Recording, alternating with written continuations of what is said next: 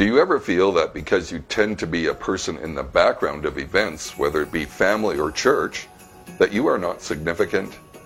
It is easy to feel that way, but God may have a different attitude. In the story of the first Christmas, we are introduced to Joseph, who was asked to be the earthly father of Jesus. We see him active in the early years of Jesus' life, but then he fades to the background.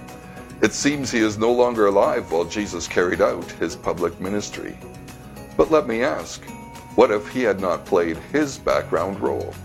What if he hadn't acted to protect Jesus in the early years or provided daily food as Jesus was growing up? How would this story have unfolded without the behind the scenes guy who receives no fanfare or adulation? I'm sure you will agree with me that Joseph was essential to God's plan, even though he served in the background. So are you feeling insignificant in the roles God has for you? Know that in His eyes, your role is vital. For more soul care, go to refreshministries.org.